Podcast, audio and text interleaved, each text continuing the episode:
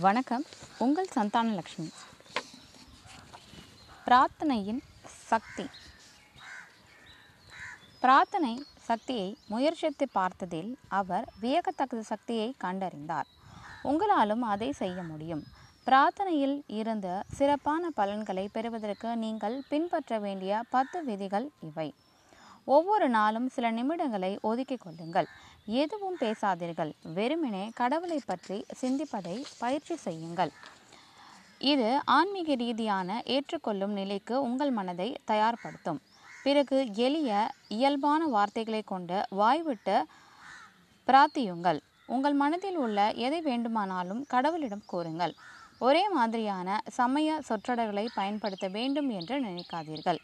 உங்களது சொந்த வார்த்தைகளை கொண்டு கடவுளிடம் பேசுங்கள். அவர் அதை புரிந்து கொள்வார் உங்கள் அன்றாட அலுவலகங்களில் நீங்கள் ஈடுபடும் பொழுது பிரயாணம் செய்யும் பொழுது உங்கள் அலுவலகத்தில் அமர்ந்திருக்கும் பொழுது பிரார்த்தனை செய்யுங்கள். உங்கள் கண்களை மூடிக்கொண்டு கடவுளின் இருத்தலில் கவனித்து ஒருநிலைப்படுத்தி சிறு சிறு பிரார்த்தனைகளை செய்யுங்கள். ஒவ்வொரு நாளும் நீங்கள் இவற்றை எவ்வளவு அதிகமாக செய்கிறீர்களோ கடவுள் உங்களுக்கு அவ்வளவு அருகில் இருப்பதாக நீங்கள் உணர்வீர்கள்.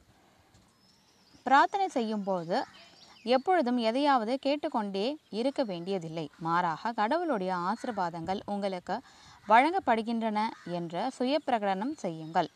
பெரும்பாலுமான உங்கள் பிரார்த்தனைகளை நன்றி தெரிவிப்பதற்கு செலவிடுங்கள். உண்மையான பிரார்த்தனைகள் உங்கள் அன்புக்குரியவர்களை சென்றடைந்து கடவுளின் அன்பு பாதுகாப்பும் அவர்களை சூழ்ந்திருக்க செய்யும் என்ற நம்பிக்கையுடன் பிரார்த்தனையுங்கள். பிரார்த்தனையின் எதிர்மறையான எண்ணத்தை ஒருபொழுதும் பயன்படுத்தாதீர்கள். நேர்மறையான எண்ணங்கள் மட்டுமே உங்களுக்கு விருப்பமான விளைவுகளை பெற்றுத்தரும். கடவுளின் விருப்பத்தை ஏற்றுக்கொள்வதற்கு எப்பொழுதும் ஆர்வத்தை வெளிப்படுத்துங்கள். உங்களுக்கு விருப்பமானவற்றை கடவுளிடம் கேளுங்கள். ஆனால் அவர் கொடுக்கும் எதையும் விருப்பத்தோடு பெற்றுக்கொள்ளுங்கள்.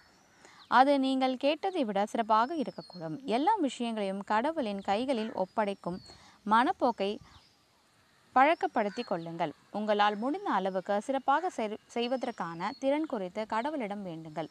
ஆனால் விளைவுகளை நம்பிக்கையோடு அவரது கைகளில் விட்டுவிடுங்கள்.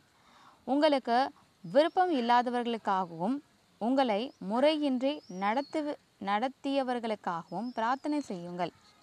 கோபம் என்பது ஆன்மீக சக்திக்கான முதன்மையான தடையாகும்.